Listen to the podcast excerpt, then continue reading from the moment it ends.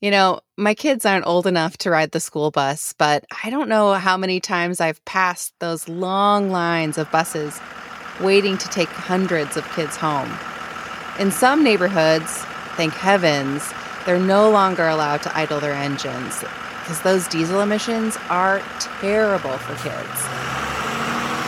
Well, I couldn't have been more shocked recently to learn that the air inside the buses is even worse kids riding school buses are breathing air 10 times dirtier than the air outside. This dirty air causes high rates of asthma, it hurts the development of their lungs, their hearts, and ironically, since they're, you know, school buses, their brains. It's just not fair to our kids. You'd think we would have solved this problem by now, but we haven't. Today, less than 1% of school buses are electric. It's past time to fix this so our kids can breathe clean air. And because, hey, net zero. Electrifying transportation is an essential piece of the net zero puzzle.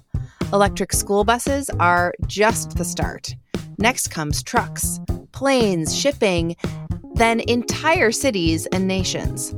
Going electric will reduce emissions by 6 gigatons a year. In this episode, we'll talk about how hard it is to electrify school bus fleets.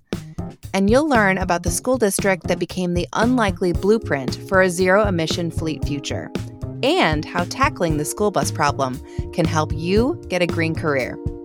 Change.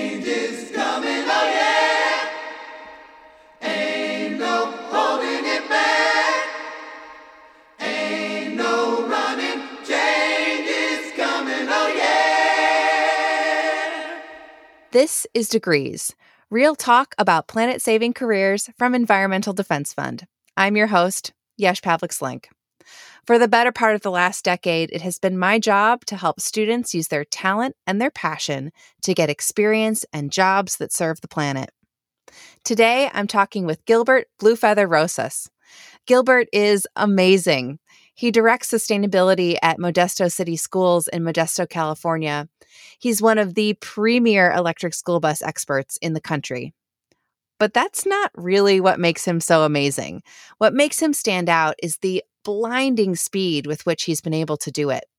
And what impresses me even more, he turns for help and inspiration to the people this problem affects the most our kids. I think that it's the right idea at the right time right now. The longer we wait, I mean, once these 30 buses come off the road, our air gets better around our kids. That's the bottom line. And so for me, it's a no brainer. Gilbert's talking about the 30 electric buses that are soon to come to the Modesto City School District. But before we get into the details, let's back up a bit. Even though Gilbert is a leader in school bus electrification, he only got into it a few years ago. For many years, Gilbert was a heating and air conditioning contractor he traveled all around Central California and the Bay Area installing AC and monitoring how much energy big buildings were using. Ten years ago, he was done with private sector jobs. He made the switch to the public sector, working for the public schools in Stockton, California. He took a job as the energy education specialist at the Stockton Unified School District. That job would be no small task. Stockton Unified has 55 schools and about 40,000 students. It's very diverse, has a lot of different people in it, a lot of different nationalities, and so it is a melting pot.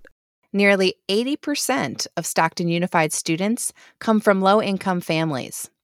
Gilbert says kids in lower income areas are more likely to ride the school bus.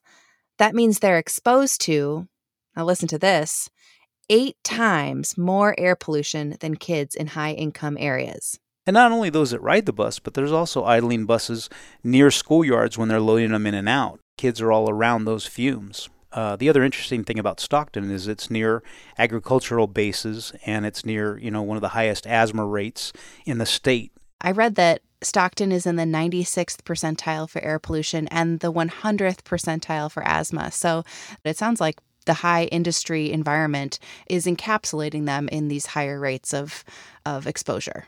A lot of these people in these areas are economically sanctioned to different sections that they can afford. It's really what they can afford and where they can live.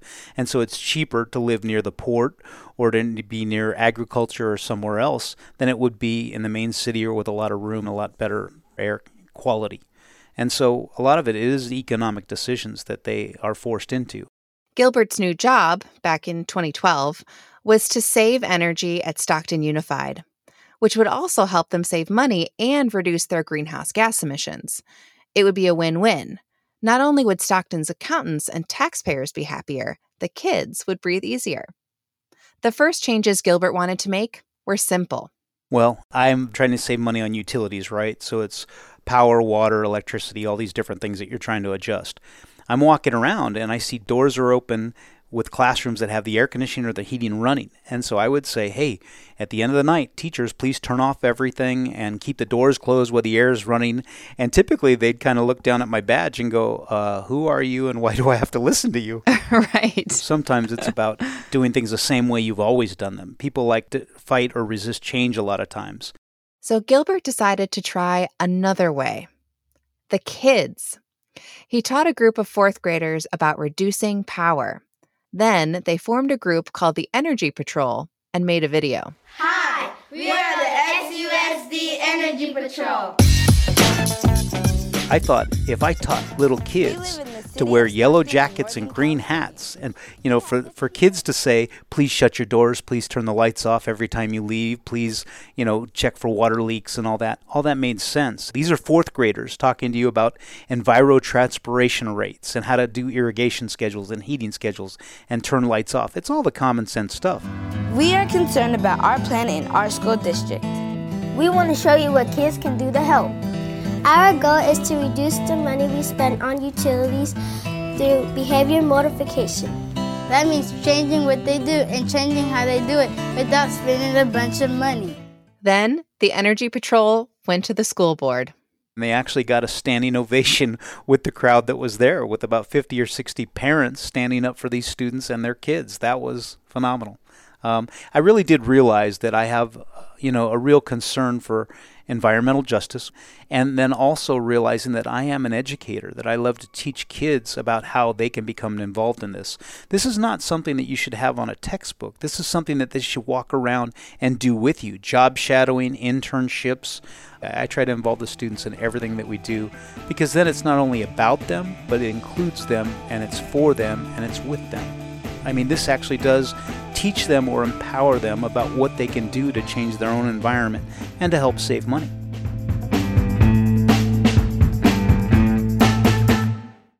With the school board behind the new energy changes, teachers finally started turning off lights.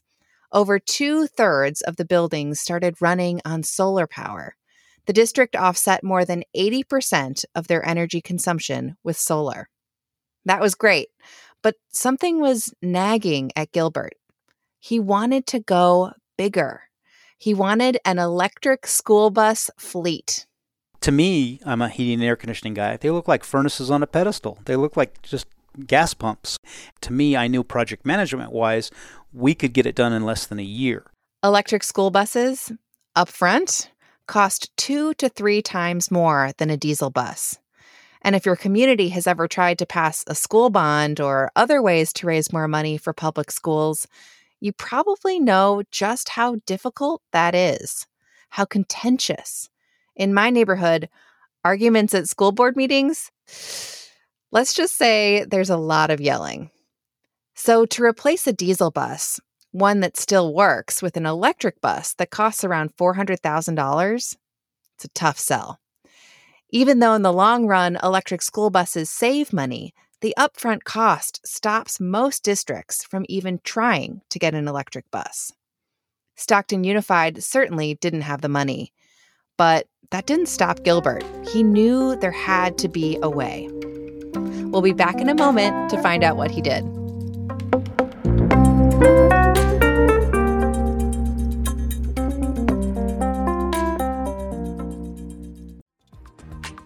Hey, listeners, greening your career is exciting, but it can also feel overwhelming. Where do you start? If I've learned anything from my degrees guests, it's this just take a single step, do one thing. Need ideas for your one thing? Every episode of Degrees offers brilliant ways to take action on your green career, no matter the field, from renewable energy to religion, agriculture to activism. Listen to all of our previous episodes on your favorite podcast app today.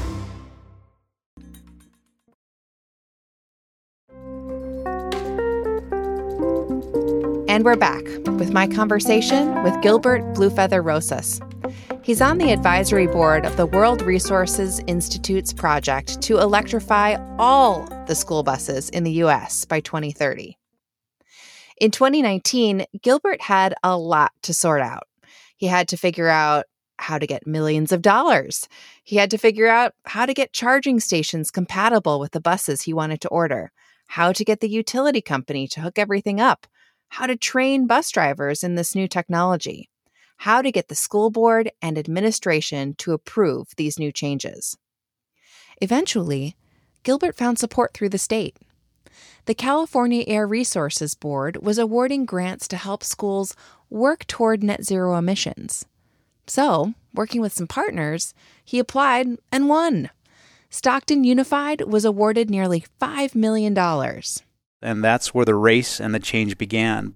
Gilbert's first step in getting Stockton Unified to net zero was to start buying electric buses. For $5 million, we got four buses and we got 24 chargers. With Gilbert pushing as hard as he could, Stockton Unified got more grants and would end up buying a total of 11 buses.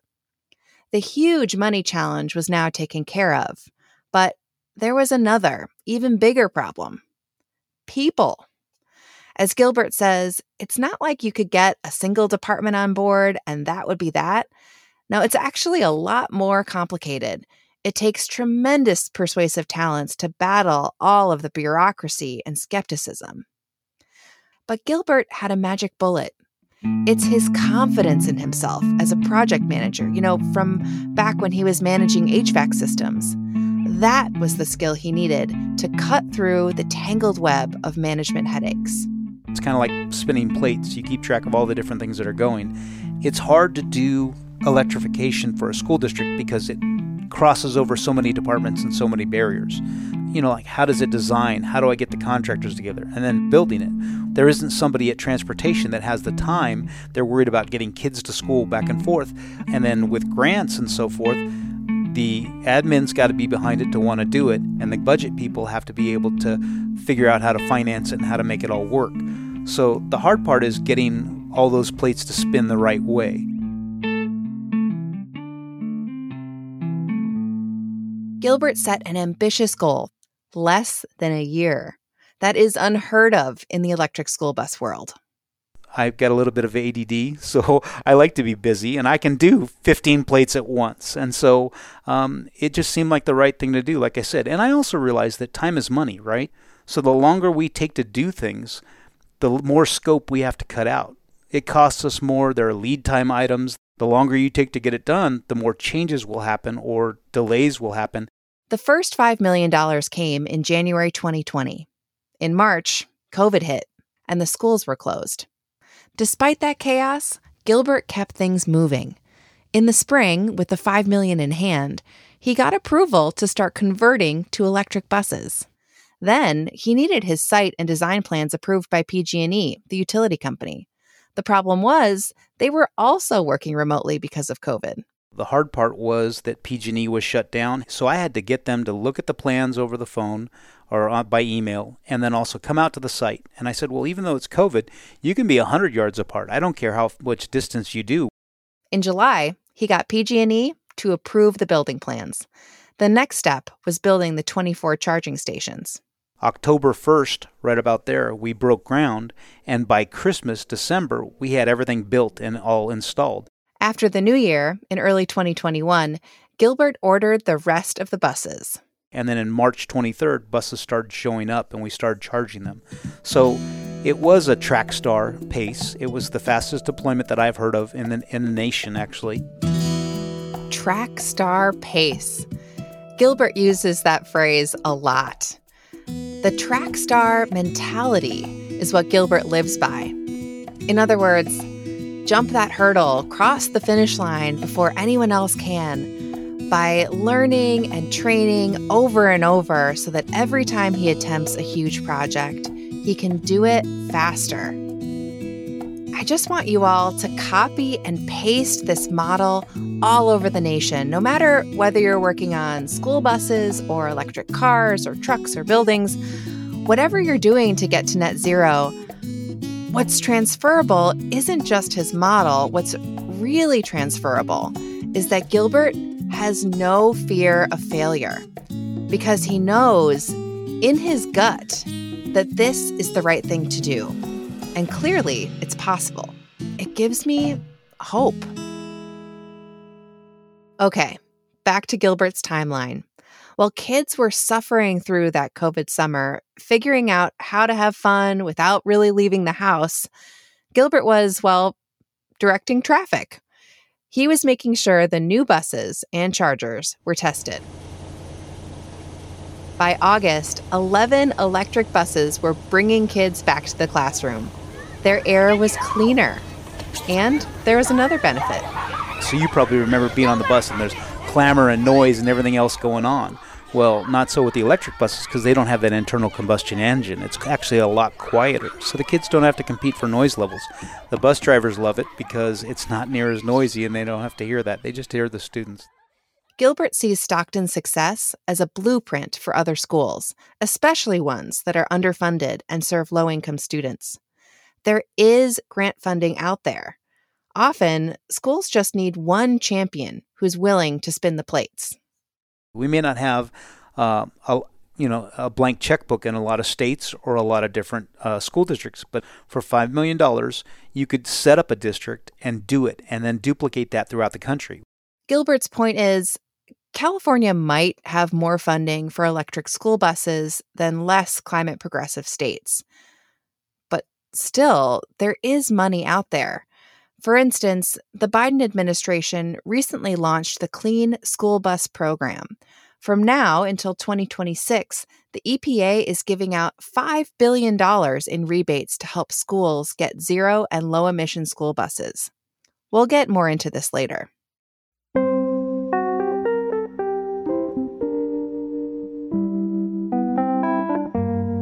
Stockton's new electric buses, that's just one part of their success. Students now have a much greater exposure to green technologies and the potential for green careers. Gilbert says he'll always remember Clean Air Day at Stockton Unified. They held it a couple of months after kids started riding the electric buses. We did a celebration and we had a bus out there for kids to see. Well, one of the students I'll never forget came up and he said, you know, I live near the school and I don't get to ride the bus. Could I go inside? And I said, sure. Oh, fun. He walked in and he goes, mmm, new bus smell. you know, and it was just so cute. And that's why I've said, too, that electric school buses for the disadvantaged community really are a symbol of hope and a means of change. It's a way that you can concretely do something that will change their lives. So it really does actively get them involved and learn that when you can see, touch, and feel things, this could be your future.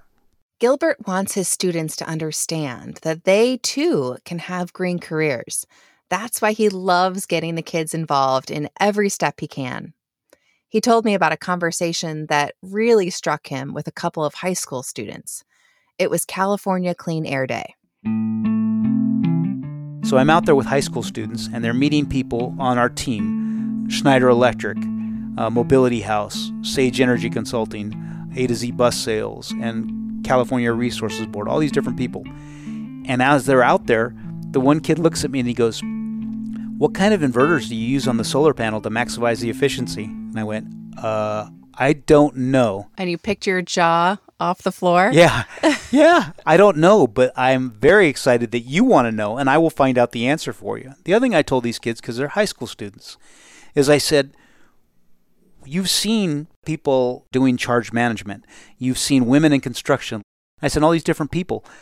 They're role models. So you tell me, what is your green job going to be? What do you want? And the one guy, Monse, looks at, at the other guy and says, What's his title? And I laugh because I want him to have my title. It's the only way. We have to hand off the baton to our students. And then the other thing is, it's the right thing to do. We are cutting greenhouse gases around us and the emissions, and we're making our, our communities better. But I do want to know that I've passed the baton on to those that are even more excited and more capable and more talented. Because you're right, it's not about focusing on me, it's about learning the skills that we need to make our world a better place. And involving the kids in that is paramount for me. You know, it's the same thing about teaching people to fish. You can either do it for them or you can teach them how or show them what you did. That way you truly do pass on. And so one of the byproducts is caring about environmental justice in these areas.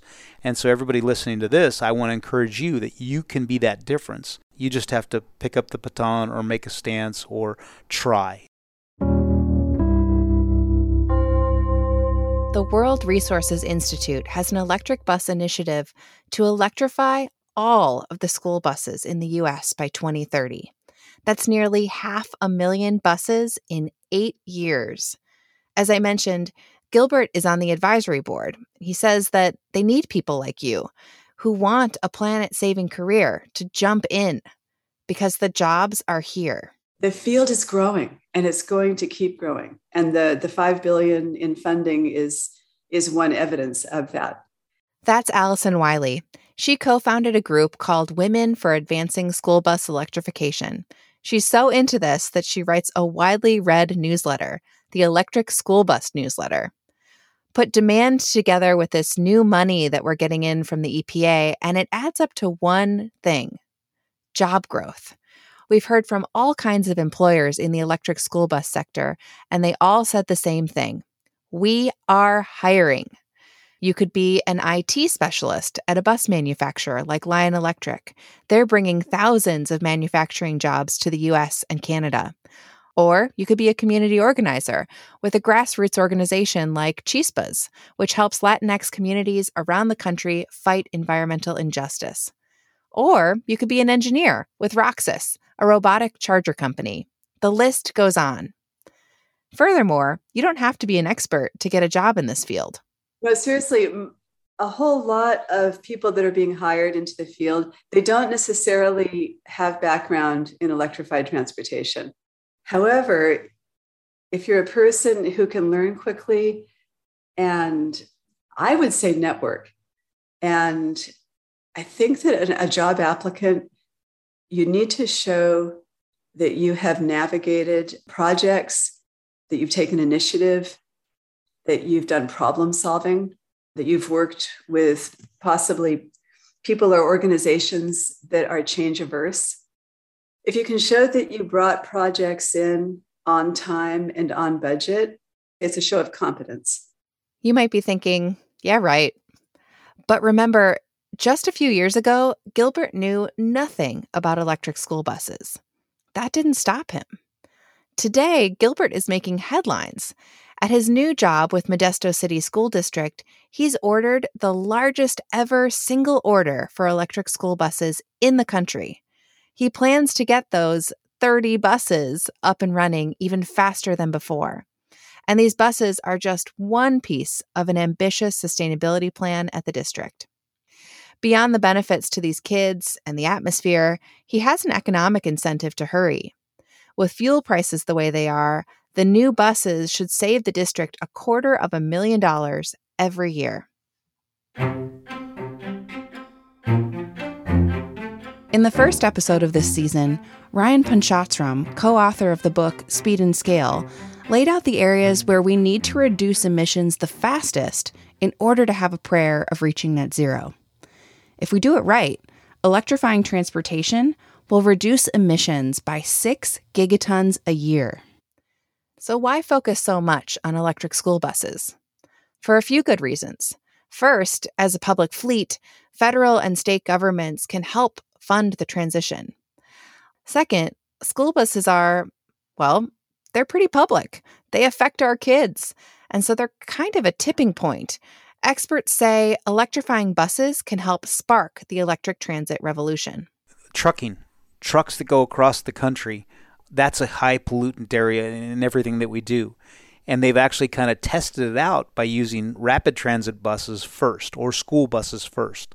And then later on, you've got to kind of transfer that too of how do the big manufacturers do it.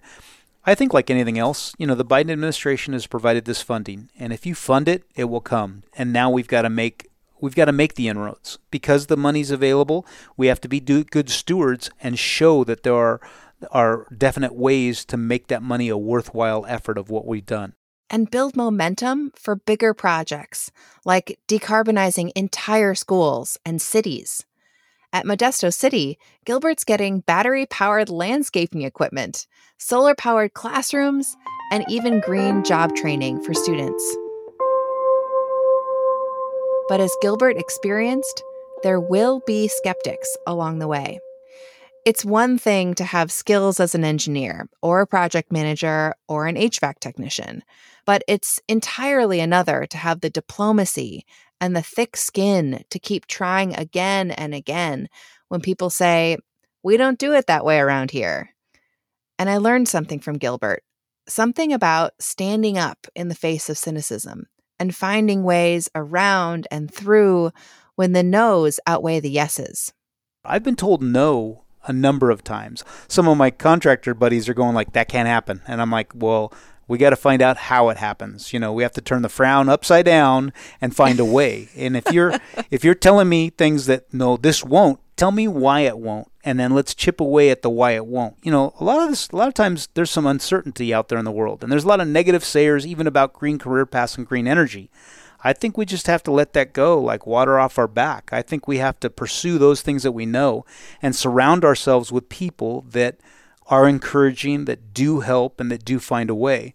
You know, I'd, I'd rather soar with eagles than hang around on the ground with turkeys. Don't take no for an answer. The planet needs you to say yes.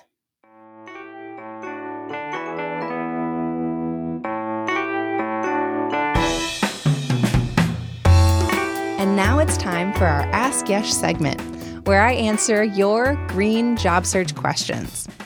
A listener recently sent me a message on Twitter. Here's what they wrote Hey Yesh, I noticed that the new climate legislation includes almost $30 billion for a green bank that will finance clean tech like solar farms and electric vehicles. I don't have a finance degree, but I love the idea of helping to invest in clean tech like this. Do I need to get a finance degree? Please tell me no. With a liberal arts degree, what jobs could I get at a green bank? Well, listener, first of all, thank you for reaching out. It's great to hear from you. And whenever anyone asks me this kind of question, I always say no without hesitation. Because think about it every business needs people with diverse skills. Green banks are a movement in their own right, and they need all kinds of folks to ensure their success. It's a really exciting time to be in this field. Here are a few proof points. At the time I'm recording this, there's a role at the Colorado Clean Energy Fund for a marketing and community manager. It pays 75 to 85k a year. It's a great salary, and it's approved to be remote. Bonus. This role requires someone to be a great communicator, tell the fun story, and manage strategic relationships. No math is required for this role. Green banks need communicators for sure, but they also need HR specialists operations experts, project managers, analysts, and policy experts. Anyone can play a role if they're motivated to contribute. And if this is you, get networking. Talk to people who have the jobs that you want and figure out what the opportunities are. And don't just look locally. With so many organizations hiring remote workers, like the example I shared, you can really have a lot of options. And another proof point an alum of the Climate Corps program was recently promoted to be the VP of a major East Coast green bank. They got their BA in environmental science and a minor in art, and then went on to climb in their career through work and internship experience. Eventually, they decided to get their MBA, giving them that finance experience they needed. But they didn't start out their environmental career with a finance background. It took learning through experiences, networking, and trial and error to figure out their path. I hope this helps. Do you have a green job search question? Reach out to me on Twitter at Yesh Says. You can send me a message or use the hashtag AskYesh. I'm here to help. And that's all for this episode of Degrees. Make sure to listen and follow on Apple Podcasts, Spotify, Amazon, or wherever you're listening now. And share this podcast with a friend so you too can tune in each week and hear how you and your communities can collectively help fight climate change, learn where the jobs are, and how you can make a difference. Next on Degrees, we'll talk with a woman leading a multi billion dollar effort to remove gigatons of carbon from the atmosphere forever. Until then, check out our Green Jobs Hub to find all the resources to jumpstart your green job career search. Degrees is presented by Environmental Defense Fund. Amy Morse is our producer. Podcast Allies is our production company. Tressa Versteeg and Elaine Grant worked on this episode. Rye Taylor is our audio engineer. Our theme music is the song Shame, Shame, Shame by Lake Street Dive. And I'm your host, Yesh Pavlik Slenk. But the foundation of this show, my friends, is you. So stay fired up, y'all. Special thanks to all the folks we talked to for research on this episode. Allison Wiley with the Electric School Bus Newsletter, everyone at the Women for Advancement of School Bus Electrification, Molly Roush with Moms Clean Air Force, and Masavi Perea with Chispa's Arizona chapter.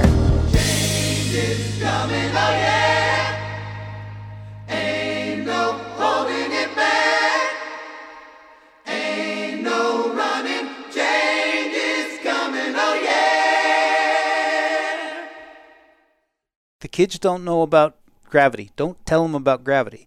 They can go flip in the air and do all kinds of crazy things on skateboards and bicycles, and they are the dreamers. So we have to encourage that. But I want to point them towards sustainability because that's where they can help us the most.